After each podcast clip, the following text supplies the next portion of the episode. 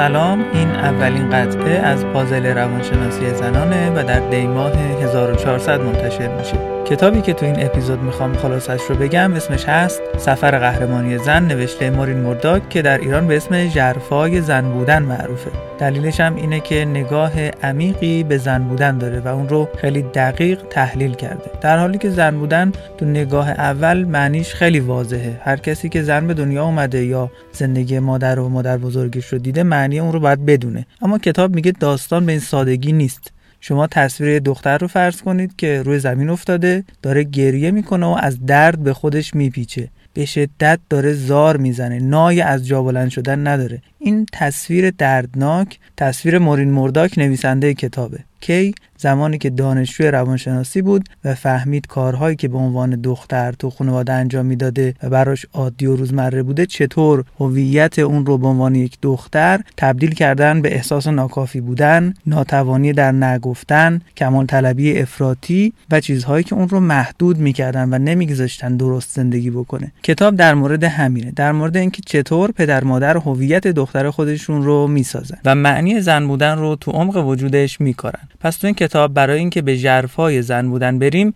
باید بریم به عمق رابطه پدر و مادر با دختر. ببینیم چه تأثیر مثبت و منفی ممکنه بر اون بگذارن. نتایج این رفتار چیه؟ کمالگرایی افراطی احساس ناکافی بودن وابستگی زیاد. ریشش کجاست و چطوری میشه درمانش کرد؟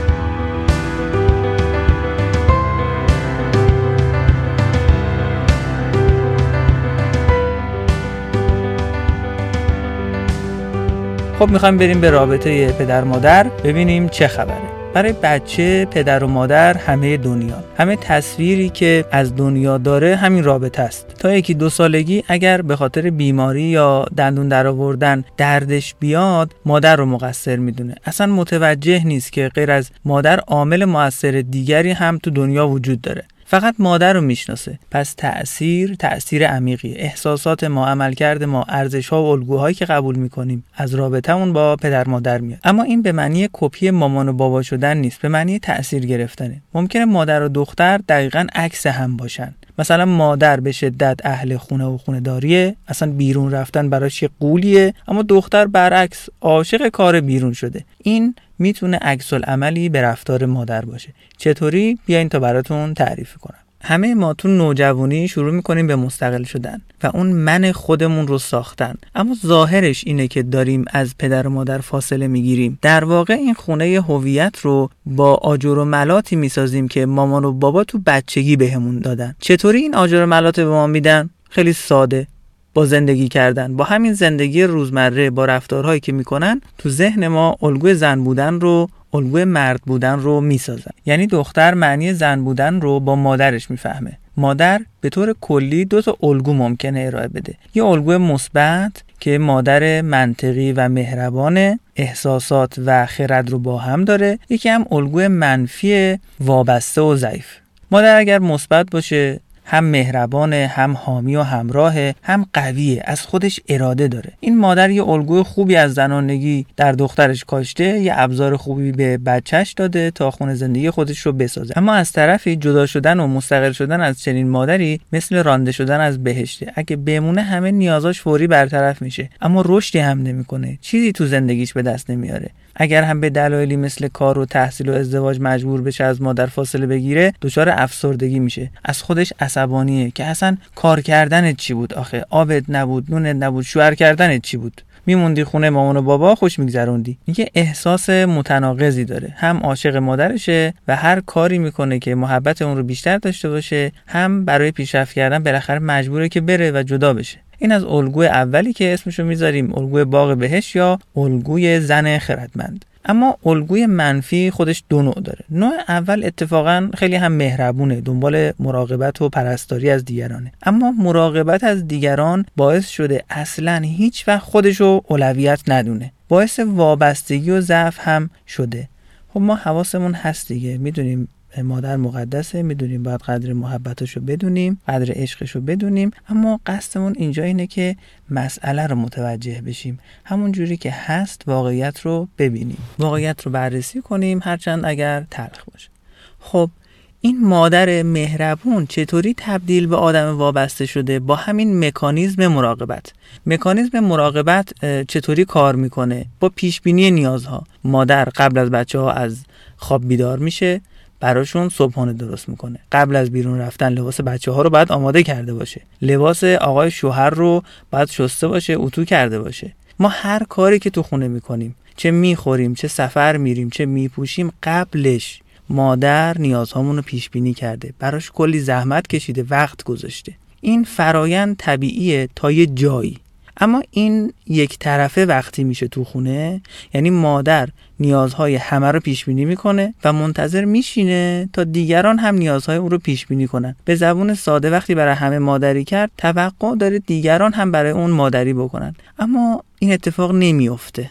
مادر کم کم در ناخودآگاهش تهنشین میشه که اصلا حقی نداره. اگه دیگران کاری براش کردن که هیچ. اگر کسی حرفی نزنه خودش فعالانه به دنبال چیزی نیست تو زندگی. برنامه زندگیشو غیر مستقیم نیازهای بقیه دارن تعیین می‌کنن نه خودش. زندگیش میشه تابع زندگی دیگران. این یعنی همون معنی منفی جنس دوم بودن. اونی که سرنوشت رو رقم می‌زنه مرد جنس اول. اما زن خودش و نیازها و خواسته هاش همیشه وابسته به دیگرانه. همچنین زنی همیشه هم حس بدی نداره چون به وسیله همین وابستگی قدرت هم به دست میاره. با یه همسر ثروتمند اونم پولدار میشه و این حس فداکاری ارزشمندی هم بهش میده. چون با فداکاری کارهای خوبی کرده بچه‌های بزرگ کرده باعث موفقیت مرد شده. اما این حس خوب همیشگی نیست. چون این آدم نامرئی اصلا دیده نمیشه اصلا به حساب نمیاد. خودش هم خودش رو نادیده می‌گیره. چون اگه یه روز بخواد برای خودش زندگی کنه دست و دلش میلرزه. مبادا شوهر و بچه هم آسیب ببینن مبادا بقیه اذیت بشن. این الگوی منفی اوله. من اسمشو گذاشتم مادر مهربون وابسته. نوع دوم چیه؟ مادر اون استعدادهای بروز نکرده شو به شکل خشم و عصبانیت نشون میده. اون قدرتی که در بیرون از خونه نتونسته به دست بیاره می‌خواد تو خونه داشته باشه. احساسات دیگران رو نادیده می‌گیره توقعات عجیب و غریب از همسر و بچه هاش داره اما اینا هیچ کدوم رازیش نمی‌کنه. چون چیزی که دیگران به ما بدن اعتماد به نفس خود دوستی و حس رضایت نمیده. چون هر چی که بخواد به دستش بیاره باید دستش رو دراز کنه رو به دیگران. باز همیشه در حال تحقیر شدنه. این مادر عصبانی میشه نوع دوم مادر منفی.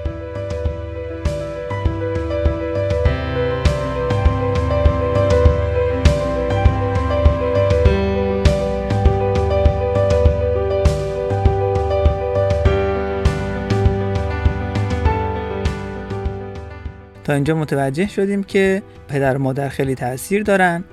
یه نوع الگوی مثبت مادری داریم که زن خردمنده مثل باغ بهشته. دو نوع هم الگوی مادر منفی داریم. یکی مادر مهربون وابسته و یکی هم مادر عصبانی. اما این شکل منفی مادر نه تا پیامد منفی داره برای دختر. بیایم ببینیم این پیامدها کدومن. اولیش فرار کردن دختر از زن بودنه چون ببینه زن بودن مساوی وابسته بودنه مساوی ضعف و عصبانیت و بی‌حوصلگی و اینا چیزایی نیست که یه انسان بخواد انتخابش کنه. دختر به هر چیزی که اون رو به زن بودن مربوط بکنه فرار می‌کنه. می‌خواد یه جوری از جنسیت خودش فرار بکنه. به هر چیزی برای مرد شدن چنگ می‌زنه. رشته تحصیلیش کارش اینا همه بهانه است برای که به خودش پشت کنه. دومین تاثیر چیه؟ مادر چون خودش فرصت بروز استعدادهاشو نداره و تواناییهاش دیده نمیشن یا از این طرف بوم میفته و میشه دشمن دخترش و اجازه نمیده اونم کاری کنه و اگه حرکتی دختره بکنه بهش حسادت می‌کنه یا از اون طرف بوم میفته مدام تشویقش می‌کنه که بره بیرون. میگه تو مثل من نباش. پس مورد دوم میشه افراط و تفرید توی تشویق دختر به موفقیت اجتماعی. خود این زن به خاطر اینکه ارزش خودش رو به فداکاری می‌دونه نگفتن براش یه ضد ارزشه. فکر می‌کنه اگه به کسی بگه نه آدم بدی شده چون دیگه فداکار نیست. اگه فداکار نباشه دیگه آدم خوبی نیست. پس نگفتن براش چیز بدیه. اینو منتقل می‌کنه به دختر. این اگه بره حتی سمت موفقیت مردونه این خصلت رو با خودش می‌بره. تو محیط کار توانایی نگفتن نداره. به رئیسش به همکاراش به ارباب رجوع. چون از سر عزت نفس وارد گود نشده. مدام میترسه از اینکه شکست بخوره. میترسه از اینکه موقعیت از دست بده. میترسه از اینکه تحسین نشه. میترسه همه بفهمن این جنس دومه.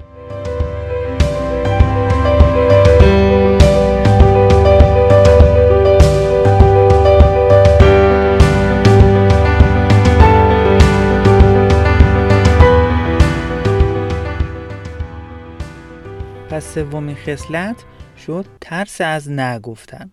چهارمین پیامد منفی چیه؟ مادری که از زن بودن خودش بدش میاد از نشانه های زنانگی و تراوت و جوانی دخترش هم بدش میاد.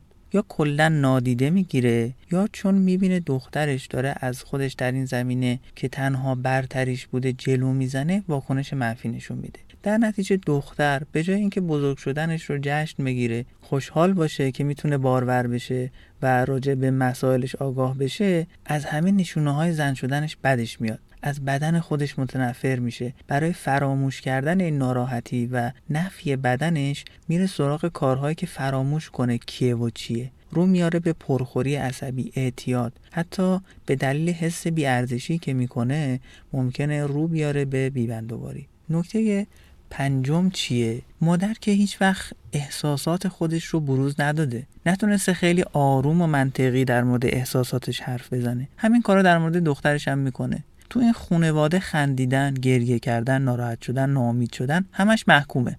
اصلا احساس چیز بیارزش و بیخودیه بروز هیجانات یعنی بیارزشی.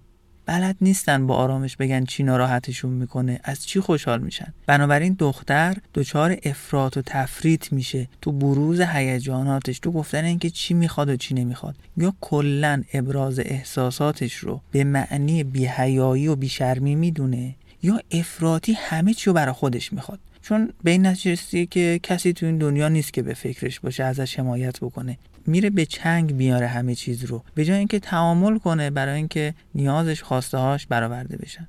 نکته ششم اینه دختر چون مادری و زن بودن در نظرش بیارزش شده وابستگی افراطی به پدر پیدا می‌کنه. می‌بینه مادر که نمیشه روش حساب کرد. خودش هم اصلا کاره ای نیست همیشه منتظر پدره. پس ترجیح میده دختر بابا باشه. این دختر بابا اسم کتاب دیگه خانم مرداکه که توی اون به روابط پدر و دختر بیشتر تمرکز کرده. تو اپیزود بعدی میریم سراغش با هم خلاصش رو دوره می‌کنیم. هفتمین پیامد منفی این الگوی بعد تو زندگی دختر اینه اگه بره به دنیای مردونه و اونجا موفق بشه همیشه به خاطر اینکه زندگیش از زندگی مادرش بهتره احساس گناه داره. از اینکه از مادرش جلو زده ناراحته. به خاطر مادرش رنجی که می‌کشه احساس خشم می‌کنه. از طرفی هم نمی‌تونه موفقیتهاش و شادیهاش رو با مادرش تقسیم کنه. احساس تنهایی می‌کنه. چون فکر می‌کنه مادرش بهش حسادت می‌کنه و دوستش نداره. عملا هم تو اینجور رابطه ها بعضی مادرها هیچ روی خوشی به موفقیت های دخترشون نشون نمیدن این دیدگاه رو در دختر تقویت می‌کنن که تنهان و باید بیشتر احساس گناه کنن. هشتمین مورد که خیلی هم مهمه کمالگرایی افراطیه. این کمالگرایی افراطی از کجا میاد؟ از همون تشویق های افراطی مادر به موفقیت. از همون حس خودکمبینی که به خاطر جنس دوم بودن داره. برای فراموش کردنش سعی می‌کنه بدون نقص به نظر برسه. می‌خواد تو همه زمینه ها اول بشه. اون حس نقص و شرمی که خودش داره رو از یاد ببره. این کمالگرایی باعث میشه در کار خونه و بیرون خونه در هر دو افراط بکنه. همین کمالگرایی افراطی میشه عامل نهمین مورد. اینکه فکر می‌کنه هرگز نمی‌تونه خوشبخت باشه چون هیچ وقت زمان استراحت نداره. پدرش وقتی میومد خونه یه کسی منتظرش بود. یه کسی بود که بهش برسه. اما این زن وقتی میاد خونه تازه شغل دوم شروع میشه. باید شیفت جدید کاری رو شروع بکنه. به کارهای خونه برسه. آرامشی در کار نیست. بنابراین به این نتیجه می‌رسه که زن بودن مانع لذت بردن از زندگی. با این اوضاع هر چی پیش میره و تلاش می‌کنه بیشتر از خودش دور میشه. می‌خواد با احساسات درونش ارتباط برقرار کنه اما درک از اونها نداره. به دنبال یه چیزیه که اصلا نمی‌دونه چی هست. احساس سردرگمی می‌کنه. این نفی زنانگی باعث میشه علیرغم اون موفقیت های بیرون از درون احساس کنه داره به خودش خیانت می‌کنه. نمی‌خواد پا پس بکشه اما دیگه نمی‌دونه قدم بعدی چیه. این عدم هماهنگی بین اتفاقات بیرونی با احساسات درونی گاهی به صورت درد و بیماری خودش رو نشون میده. دردهایی که بعضی وقتا اصلا منشأ جسمانی ندارن. هرچی میره پیش دکتر پزشک میگه شما چیزیت نیست. ولی این بنده خدا درد امونش رو بریده. پس انکار زنانگی فقط روی روح و ذهن شما تاثیر نمی‌ذاره. روی جسمتون هم می‌تونه تاثیر داشته باشه.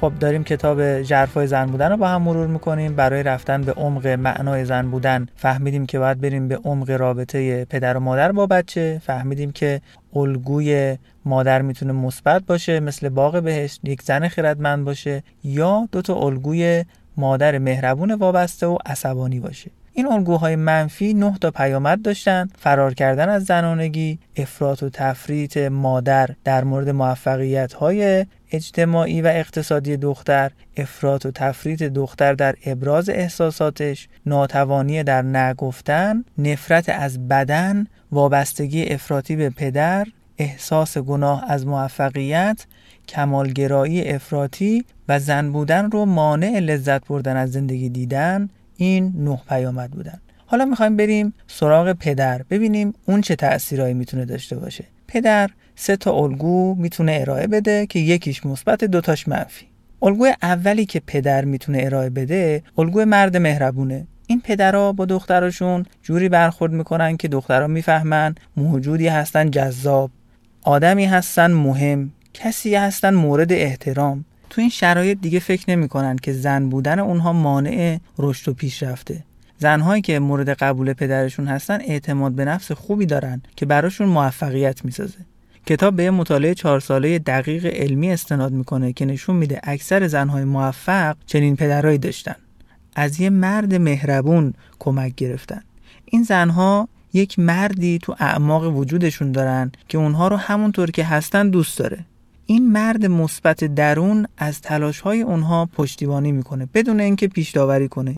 یعنی چی؟ یعنی وقتی کاری انجام میدن انگار کسی از درون بهشون میگه که آفرین کارت خوب بود. اونطوری که باید انجامش دادی. چرا میگیم این صدای درونی مرده؟ چون منطقی بودن، هدفمند بودن، کلی نگر بودن، منظم بودن به دلایل زیستی که با دلایل اجتماعی قویتر و قویتر و قویتر شدن به مرد نسبت داده میشه و زن برای ارزیابی خودش به این صفتها نیاز داره. بعد از هر کاری حساب کتاب می‌کنه. چقدر پیش رفتم چقدر موفق بودم به همه کارام رسیدم. این ارزیابی رو توی کودکی پدر براش انجام میده تو نوجوانی پدر براش انجام میده چون محیط مردونه بیرون رو بهتر می‌شناسه. حالا هم که بزرگ شده این مرد مهربون رو درون خودش نگه داشته ارزیابی رو میسپره به اون. این مرد درون مدام بهش احساس خوب میده. اما پدرها هم دوتا الگوی منفی دارن. اولی پدرهای خودخواه و دومی پسر دوست ها یادتونه گفتم وقتی مادر یه الگوی ضعیف و وابسته میشه دختر افراطی میاد سمت پدر؟ بعضی پدرها از این پناه آوردن دختر سوء استفاده می‌کنن. برای پیشبرد اهداف شخصیشون تو خونه یارکشی را میندازن. با دخترشون تیم تشکیل میدن. علیه کی مادر؟ دیالوگا اینجوریه. مادرت که متوجه نیست ولی تو که مثل اون نیستی. تو می‌فهمی من چی میگم. مادرت که نمیشه بهش گفت ولی تو که درک می‌کنی به کارهای خونه برس. این دختر می‌فهمه چون مثل مادرش نیست مورد توجهه. مادر کیه؟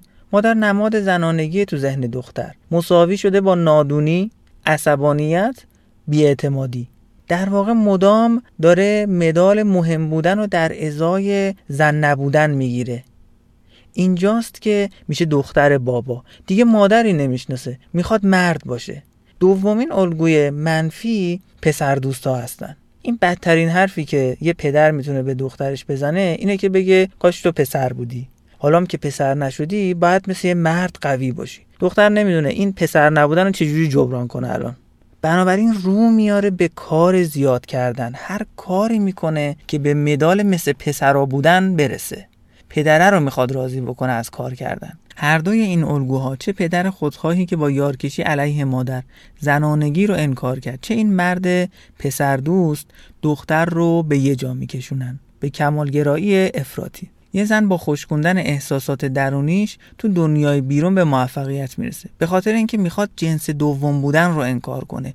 بیشتر از مردا کار می‌کنه. زندگیش میشه پیشرفت محور. کار زیاد انجام دادن. این زنها هم نمی‌تونن تو محیط کار نه بگن. چون با بله گفتن اون حس برگزیدگی که پدر بهشون می‌داد دوباره زنده میشه. همون حس برگزیدگی که پدر با مدال پسر شدن به اینها داده بود دوباره می‌خوان سر کارم بگیرن. قبلا به دنبال خوشحال کردن پدر بودن. حالا می‌خوان اون خوشحال کردن رو توی خودشون با راضی کردن اطرافیان به دست بیارن.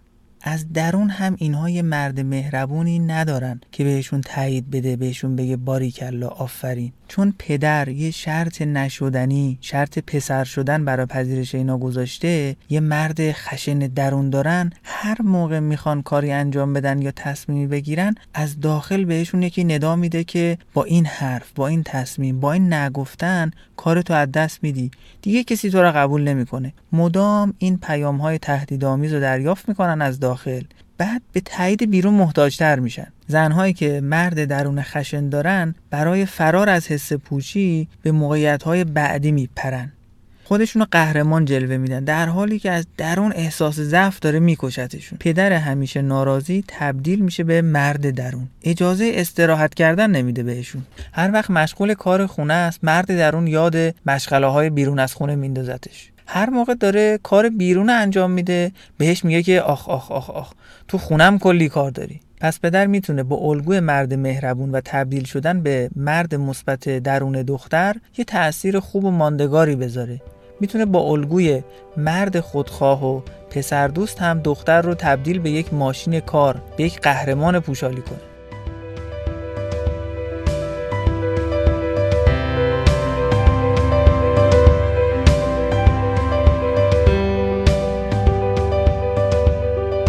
دختر با این وضعیت که الگوی منفی مادر و پدر زمینش رو فراهم کردن می‌تونه یه ظاهر موفقی پیدا کنه. اما این پوسته موفقیت به مرور نازک میشه. با یه اشاره کوچیک ترک برمیداره و از بین میره. این اشاره کوچیک می‌تونه از دست رفتن یکی از دستاوردها باشه می‌تونه مستقل شدن بچه ها باشه می‌تونه نشانه های جسمی تموم شدن تراوت جوونی باشه. این ضربه پوسته نازک هویتی که سالها ساختن رو میشکنه. اون درون توهی و خالی از زنونگیشون رو نشون میده. اون مادری نکرده اون لطافتی که به خرج نداده ظرافتی که فراموش کرده. مثل شب میاد همه زندگیشو می‌گیره. چون شعله زنانگی از درون زندگی سنتی که سوختی نمی‌گیره. اومده به زندگی جدید. تو دنیای جدید هم الگویی براش پیدا نکرده. این شعله زن خاموش شده. وارد تاریکی مطلق میشه. یه حس گمشدگی تنهایی و بیکسی به سراغش میاد. در تنهایی نمی‌تونه آدم قدم برداره. بنابراین زندگی زن اینجا متوقف میشه. ممکنه دیگه اصلا سر کار نره. حتی برای کارهای روزمرم انرژی نداره. از دید دیگران این زن کاملا افسرده است. اما این یه انزوای خودساخته است تا بتونه قطعات گم شده وجودش رو پیدا کنه. همسرش بچه هاش ازش می‌خوان بره سر کار. بازم کارهای خونه رو انجام بده. چون به درآمدش محتاجن به پرستاری و مراقبتش عادت دارن. اما برای زن دیگران دیگه اولویت نیستن. می‌فهمه همه این سالها مشغول کار و تلاش بوده تا پدر خشن درونش رو راضی کنه. احساس می‌کنه باباش بهش خیانت کرده می‌فهمه قربانی شده. به خودش حق میده به همه یه نه محکم بگه. می‌خواد تو تاریکی فرو بره تا خودشو اونجوری که هست پیدا کنه. واقعیت ها رو ببینه. حتی اگر زشت و ناامید کننده و ناراحت کننده باشن. می‌خواد بفهمه چه چیزی رو از دست داده تا احساسات واقعی خودش رو آزاد کنه. تو این مرحله زن یه سفری به درون خودش می‌کنه. با اون دختر کوچولوی درونش که سالهاست فراموش شده روبرو میشه. اما سالهای سال فراموشی و نادیده گرفتن این دختر کوچولو رو تبدیل به قول وحشتناک کرده که اگه تو چشماش نگاه کنه از ترس پس میفته چون حالا اون همه چیزو می‌خواد. می‌خواد تمام زندگی نکرده رو یه جا پس بگیره.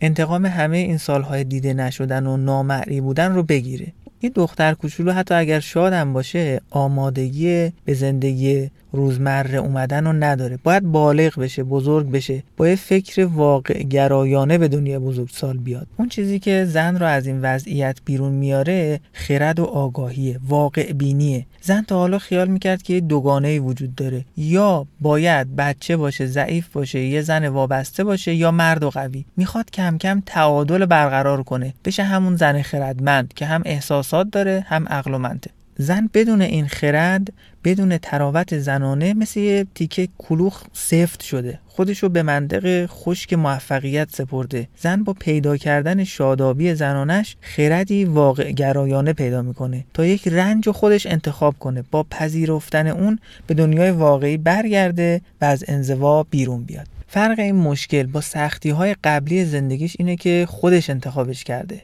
با آزادی و آگاهی بدون اینکه بخواد دیگران رو راضی کنه به استقبال واقعیت میره. به این دانایی می‌رسه که چرخه درون خودش رو به رسمیت بشناسه. از اون کمالگرایی افراطی دست برمیداره. قبول می‌کنه هر سال فقط بهار و تابستون نیست. برای اینکه خودش رو سر پا نگه داره باید بخشی از وقتش هم زمستون باشه. استراحت کنه اون توان و انرژیشو دوباره بگیره. این انزوای خودخواسته خودش زمستون بلنده که اونو برای بهار آماده می‌کنه.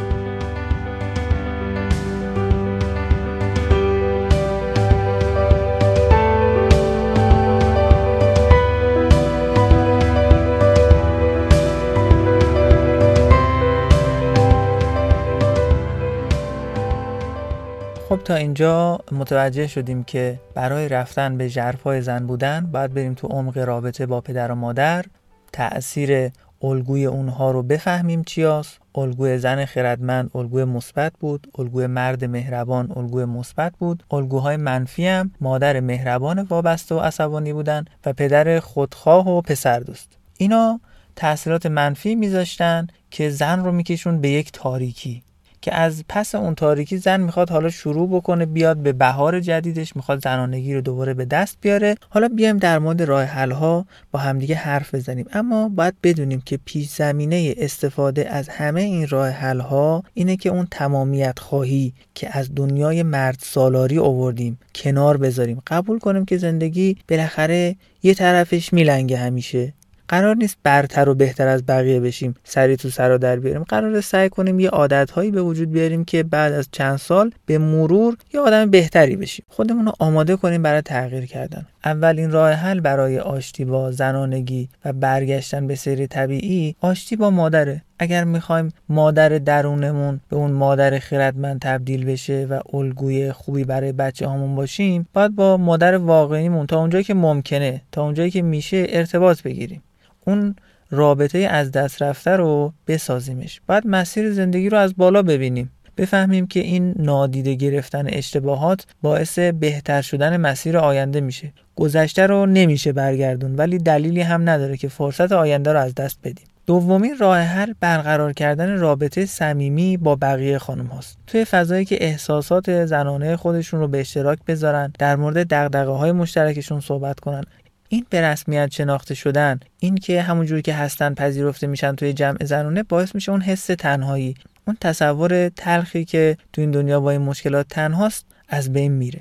راه حل سوم رو آوردن به هنر و کارهای دستی زنان است. اون ظرافت و لطافتی که سالها فراموش شده و نادیده گرفته شده از این راه می‌تونه به طور مداوم و منظم راهی به دنیای واقعی داشته باشه. و اون زن رو با حس زنانگیش آشتی بده. راه حل چهارم اینه که بعضیا از طریق معنا دادن و مقدس کردن کارهای روزمره این زنانگی رو دوباره به دست میارن. اون عشق و اون لطافتی که ابراز نکرده رو از طریق معنی دادن به کارهای ساده زنده می‌کنن. چون این فعالیت ها براشون تبدیل شده به انتخاب خودخواسته. ارتباطش رو با مهربونی و حس پرستاری ذاتی خودشون دوباره برقرار کردن. راه حل پنجم برقراری ارتباط با خانم مسنیه که می‌تونه نقش مادر و مادر بزرگ و برای راهنمایی و شناخت این دنیای جدیدی که بهش وارد شدن بازی بکنه. این مادر بزرگا یه آغوش امنی دارن و اونها رو میپذیرن و در عین اینکه احساسات زنانه رو درک می‌کنن خرد و منطق و قدرت هم دارن. اینا می‌تونه یه چراغ راهی باشه برای ادامه راه زندگی خانم هایی که جوانتر هستن. راه حل ششمی که کتاب پیشنهاد میده بهتر شناختن خود از طریق افسانه ها و اسطوره هاست افسانه ها ابزارهایی هستند که ما به وسیله اون سعی می‌کنیم تجربیات خودمون رو قابل درکتر بکنیم. فلسفه های زندگی رو از طریق تجربه ها بفهمیم. این داستان ها فقط داستان نیستن. به شکل نمادین دارن میگن زندگی چطور باید باشه. یه زن واقعا اگر چطور باشه به کمال می‌رسه. تو همین کتاب سفر قهرمانی زن افسانه های خیلی جذابی اومده که حتما برید و بخونید و لذتشو ببرید.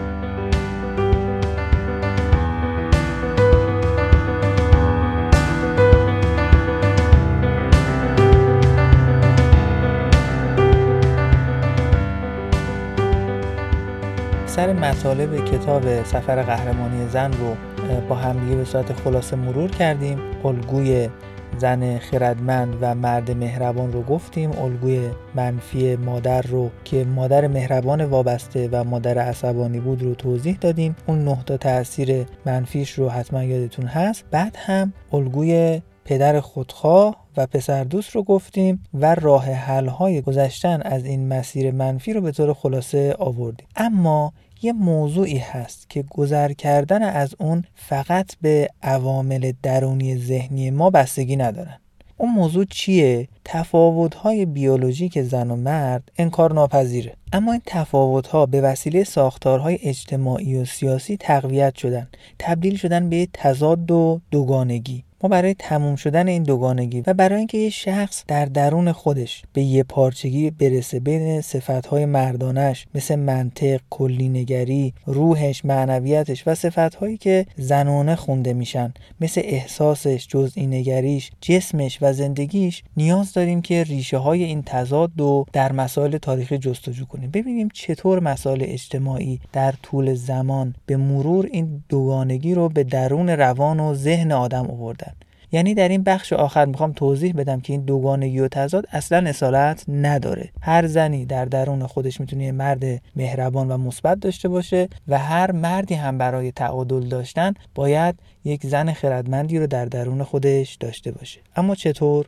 این فرهنگی که ما داریم و همه چیز رو دوگانه کرده ریشه تو این فکر داره که ما دیگران رو یه چیزی بیرون و جدا از خودمون حساب می‌کنیم. به همین دلیل به جای تعامل برابر با اونها می‌خوایم کنترلشون کنیم. می‌خوایم به دستشون بیاریم. می‌خوایم تسلط بهشون پیدا کنیم. به جای اینکه اونها رو همونطور که هستن بپذیریم می‌خوایم به شکل دلخواهمون تربیتش کنیم. یعنی چی؟ یعنی ما فکر می‌کنیم جسم باید در خدمت روح باشه زن باید در خدمت مرد باشه طبیعت و منابع طبیعی باید در خدمت تمدن و پیشرفت بشر باشه. حتما باید یکی ضعیف باشه تا یکی دیگه رشد کنه. این یه رابطه الا کلنگیه انگار که برای بالا رفتن و پیشرفت توی زمینه حتما باید از یه زمینه دیگه دور شد. برای قوی شدن روح حتما باید جسم ضعیف بشه. برای پیشرفت مرد زن باید قربانی بشه. برای پیشرفت اقتصادی حتما باید منابع طبیعی ضایع بشه. اگر ما به جای این فکر که همه چیز رو بالا و پایین می‌بینه مسائل رو کنار همدیگه ببینیم. مثل دایره ببینیم. داستان متفاوت میشه.